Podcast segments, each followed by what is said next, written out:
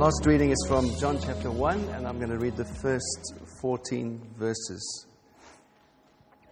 In the beginning was the Word, and the Word was with God, and the Word was God.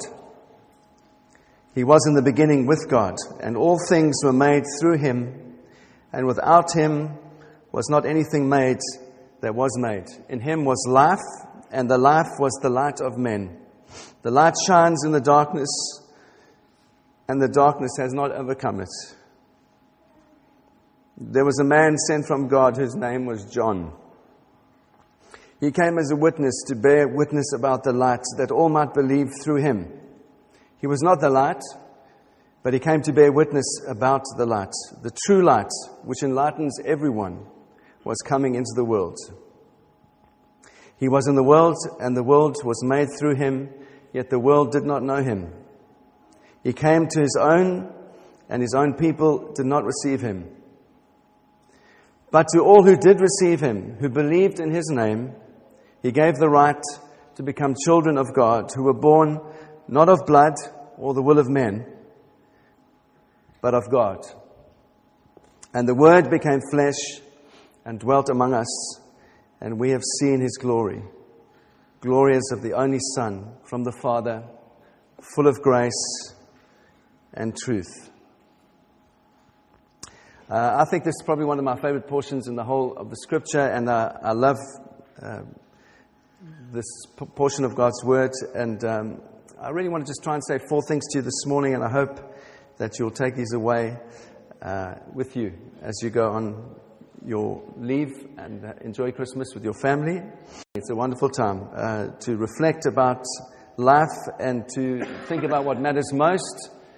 Uh, what matters most is family and community and the, the gift of people that God has given to us. And I guess it's also time to remember that there are those that are not fortunate to have families that love them, and there are people that are particularly lonely at this time of year. And so it's always good to remember uh, as we're enjoying wonderful times with our own friends and family, those that um, don't enjoy those things that we do. I'm sure you will agree that uh, what we've just experienced is a very beautiful telling of the gospel story.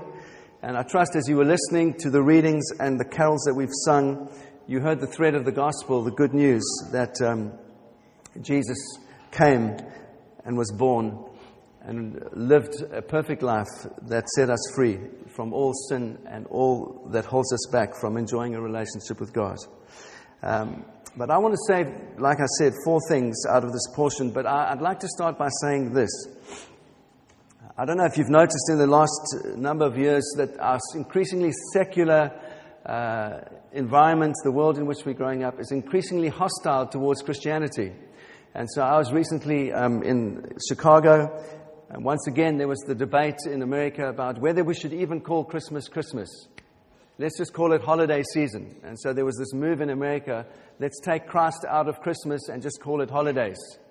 There's an increasingly uh, growing pressure from secular humanists that we are not allowed anymore to just celebrate as Christians in the world, which has largely been shaped by Christianity, the good thing that God has done through His Son. And so, over the years, there have been many objections to Christianity. For example, some have said this How can anyone believe that one man's death on the cross takes away the sin of the world? And uh, the technical word for that is atonement. People have said, We don't believe that someone can atone for our sin and take our sin away. Uh, others have stumbled over the resurrection. How can it possibly be that Christians believe that Jesus rose from the dead? The idea that he rose from the dead uh, in a glorified body is, is preposterous. It's impossible. Surely his body was stolen. Surely he fainted on the cross. Surely he was just unconscious in the tomb and he was resuscitated somehow. And uh, that's why Christians believe that he was resurrected from the dead. Or what about the virgin birth? That's biologically impossible. How can that be? What about the miracles that Christians claim? Jesus healing people, Surely that's preposterous too. Uh, what about him walking on water, feeding 5,000 people, raising the dead? Surely these stories are fantasy. They are just fantastical imaginations of people. Well, I would put it to you this morning that perhaps The greatest challenge that we face as Christians and uh, the greatest difficulty that people have with Christianity doesn't lie in the things that I've just told you, but lies in what we've just celebrating this morning. That God would come as a baby. Surely that is the most fantastical of everything. That God, the great God of the universe, would come in the form of, the, of a baby, be born to human parents, and all that the, the, the force of, of the universe that created everything would confine himself to the form of a babe.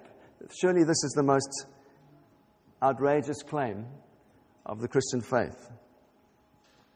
And so I want to say to you that little phrase that we read this morning that Jesus came full of grace and full of truth, that Jesus was God made man. This is the most extraordinary claim of the Christian faith. And, I, and, that's what we celebrate this morning. And I'd like to bring that back to your attention uh, as, as believers. Jesus didn't lose his deity as he dwelt among us. He was truly God, fully God, as much as he was human. And we see these profound mysteries being um, set before our eyes this morning the mystery of the Godhead, Father, Son, and the Holy Spirit, and the second, that the Godhead and man came together in the person of a baby. That's the most profound truth that we believe as Christians. The Word became flesh. As Tim shared with us last week, little Nathan. Let's just reflect on that again. Jesus came like a little Nathan, was fed like a baby, was changed like a baby, was loved by a mother and a father. He made baby noises. He did what babies do. Needed to be fed and changed. And uh, I know what an incredible, incredible privilege that is as a father to see your son grow from a baby to become a man. And there's, there's no illusion in the, the biblical story. This is the reality. And the more that you think about it, the more staggering it really is. there's nothing more outrageous in all of fiction than the claim of Christians that Jesus came, fully God, fully man, and lived and was born as a baby. And I want to say to you, I believe this really is the real stumbling block for many to accept Christianity. This is where Jews and Muslims and Jehovah's Witnesses and all those that have had historical objections that I've mentioned already, this is where they stumble. It's because of an inadequate belief or misbelief about the incarnation that all these other objections to Christianity find their roots. And when we truly, fully understand what it means that God came and dwelt among us, everything else, every other objection fades into insignificance. If Jesus really was the eternal Word of God, through whom all things were made, Hebrews 1 2, then any act of creative power in him coming into the world and leaving the world and, and doing miracles and being raised from the dead are not strange at all. Why? Because he is the, the author of every good thing, he is the creator of everything that we see.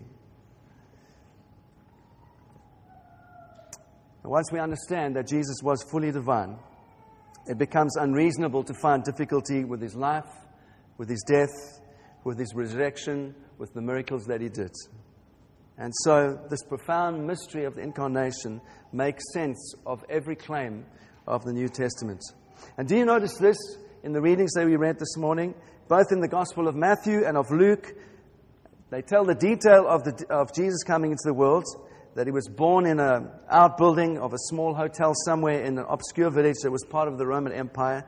But the reason that the, the, um, the Gospels tell this story, the details are slightly different in, in some of the Gospels, but this, what the Gospels are most concerned about us getting is the identity of the baby. That's what the Gospel wants us to get. And so there's two simple things that I'd like to enlarge into four points this morning. And I've been going for five minutes. I'll go another 10 minutes. Is that okay? And then we're going to enjoy some refreshments together. But the baby born in the stable, the Bible says, was God. The Bible specifically says three times in the first three chapters of John's Gospel that the baby born in the stable was the Son of God. Not a son, but the Son of God. And John makes that very clear when he uses this phrase the only begotten Son, the one and only Son of God. And uh, people have, over centuries, have thought about that phrase, the Son of God. And what does that mean? Uh, does that phrase mean that Jesus is God's Son in the sense that there's more than one Son? Is, is Christianity polytheistic? Does it you know, that's what the Jews and, and, and, and Muslims say, that Christianity is polytheistic. It's more than one part of the Godhead. Does this uh, phrase imply that Jesus is a, a super son, all in a class of himself? But he's not divine like the Father. Well, that's what Christadelphians believe. Uh, in early church history, there was a group of believers called Arians, and they believed that Jesus was like a superhuman, but he wasn't God. He was just a superhuman. Well, is that right? Well, if you read John's Gospel carefully, you can see that all these objections, John carefully deals with every single one of them. And it seems that John was writing in particular for, for, for those that were from a Jewish uh, and, and Greek background. And so he knows these objections that they have and he deals with them systematically. And he, and he writes later in, in John 20, 31 that he did all this, he wrote all of this down, that people might believe that Jesus is the Christ, the Son of God, and that by believing have life in his name. That's what he says at the end of his gospel. That's why he's written all of this down, so that we might know that Jesus is the Christ and that we might have life in his name. And so he uses this phrase, the Son of God. I don't know if you know this, but Greek mythology spoke about many sons of God who were supermen born to uh, between a u- union of gods and, and human woman. And so there were these superhuman sons of God that uh, Greek mythology s- speaks of. But no- none of these expressions of this phrase convey personal deity, that God becomes a man.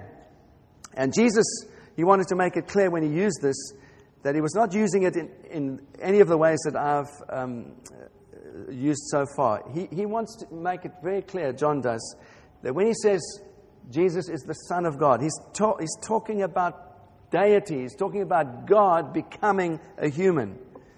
And that's why this portion I read this morning is so brilliant and so um, carefully constructed by John. Uh, in the Old Testament, God's Word when the phrase of, uh, is used, God's word, it's talking about his creative power. It's talking about his power in action, that through his word, he created everything. And so, um, for example, Genesis 1 3, God says, Let there be light. And we know it says there was light, and everything was created out of the creative word of God. Psalm 33, By the word of the Lord, all the heavens were made. He spoke, and it came into being. And so, this is the, the, the Hebrew understanding. God has, His word has creative power, and as He speaks, things come into being. And this is why it's so amazing that John says the babe in the manger was the creative word of God made flesh. The baby in the stable was fully God. Secondly, the baby in the stable was also God made man. I love this phrase. The Word became flesh the Word became a real human baby. And, um, you know, John is a very sharp man. He was writing pre- predominantly to Greeks. And I don't know if you know that uh, one of the famous Greek uh, thinking philosoph- philosophies was Stoicism. Do you know what Stoicism is? Stoicism is a view on life that you don't express your emotions uh, very much because Suffering comes to you when you feel very passionately about something or you get disappointed very deeply. That's when you suffer. So the Stoics believed that you don't express emotion very much in your life, and in that way you can get through life without feeling much pain. Yeah? That's why we use the phrase, he's very stoic. What does that mean? He doesn't express his emotions. He just kind of walks through life without much of a smile on his face, just getting by. That's what it means to be stoical. All right? And the Stoics also believed that there was a creative um, uh, creator to the universe, but that he was impersonal, that he didn't really care. He had made, he made the universe and he'd kind of stepped back from the universe. He wasn't involved, and they called this creator the Logos. the logic of the universe, Logos. Can you see how brilliant John is? He says, he's addressing Greek people. He says, In the beginning was the Logos. And they would have understood exactly what he was meaning. This creative creator of all of the universe. In the beginning was the Logos, and the Logos became man, flesh, and the Logos dwelt amongst us. Man, he's, John is so sharp. He's taking on the philosophy of the day and he's saying, I'm telling you, there is a creator and he has come and he's been born as a baby in a manger. And the word, the creator, the Logos, has become flesh and the flesh, uh, he has dwelt amongst us. It's incredible. And so, it's not that God came and suddenly was minus some of his deity when he became a man. It was now he was learning what it was like to be a man. And that's what Tim so wonderfully shared with us last week. He knows us in our suffering. He knows us in every pain that we walk through. He knows us in our joy. He knows us in every element of our lives because He has lived as one of us. God made man. He knew what it was like to be tempted. He, he couldn't avoid being tempted by the devil, but he overcame every temptation, and the perfection of his human life was, was, was shown in how he overcame the devil. And this is what Hebrews, tell, Hebrews, Hebrews um, tells us, Hebrews 2.17. Therefore he had to be made like his brothers in every respect, so that he might become a merciful and faithful high priest in the service of God, to make propitiation for the sins of the people. For he himself has suffered when tempted, and he is able to help those who are being tempted. Isn't that comfort to you? It's great comfort to me. Whenever I feel tempted to give up, to despair, I know there is one who is my advocate, Jesus, who has also felt tempted to give up and despair, and yet he's remained faithful in all things. Hebrews 4:15 For we do not have a high priest who is unable to sympathize with our weakness, but one who in every respect has been tempted as we are, yet without sin. Let us then, with confidence, draw near to the throne of grace, that we might receive mercy and find grace. Man, you need grace for your life, you need mercy for your life. Draw close this Christmas time. Draw close to the baby in the manger worship God made man. You see, it is a mystery. and what I'm saying to you is unfathomable. It's, it's really hard to get your mind around it. And that's why I love Charles Wesley. I grew up a Methodist. He had this very famous hymn, and you probably know this phrase. It says, Our God contracted to a span, incomprehensibly made man. Isn't that brilliant? No, you don't think so. it is absolutely brilliant. That is what the incarnation is. Our God contracted to a span, incomprehensibly made man. So, thirdly, I just like to look at this. How do we understand the meaning of the incarnation? How, do we, how, we, how, how are we to think about it? Um, well, the New Testament encourages us to worship to worship God for the love that is shown to us in coming to us. It's a great act of love, isn't it? It's a, it's a, selfless act. It's, a, it's an act of humility. It's an act of condescension that God would come and dwell amongst us. And this is what Philippians says so beautifully. I'll just read it to you. Philippians 2 4. Let each of you look not only to his own interests, but also to the interests of others. Have this mind amongst yourselves, which is yours in Christ Jesus, who, though he was in the form of God, did not count equality with God a thing to be grasped, but he made himself nothing. Taking the form of a servant, being born in the likeness of men, and being found in human form, he humbled himself to become obedient to the point of death, even death on a cross. Therefore, God has highly exalted him and bestowed on him the name that is above every name. So that at the name of Jesus, every knee would bow in heaven and earth and under the earth, and every tongue confess that Jesus is Lord to the glory of God the Father. All of this, all of this was for our salvation. Uh, J.I. Packer, a writer that I love, he says this The crucial significance of the cradle at Bethlehem lies in its place in the sequence of steps down that led the Son of God to the cross at Calvary, and we do not understand it until we see it in this context. Clive wonderfully prayed at the beginning. Let us remember where this fits in. This is part of the steps, the first steps that led Christ to the cross at Calvary, that you and I might be set free from all that holds us back. Uh, I love 2 Corinthians 8. It puts it another way. It says, For you know the grace of our Lord Jesus Christ, that though he was rich, for your sake he became poor, so that by his poverty you might become rich. It's not just talking about money, it's talking about the richness that God gives us in every area of our life. Why? Because Christ became poor, laid aside the riches of his glory that we might enjoy riches now in every way on earth. Well, what does it mean that Jesus became poor? It simply means he laid aside his glory, that he voluntarily restrained his power, that he accepted hardship and isolation, misunderstanding, and ultimately death, that we might be free. And so, in the story of Christmas, there's hope for humanity, isn't there? There's hope for you, hope for me. There's hope of peace with God, hope of redemption. There's hope of glory that is still to come.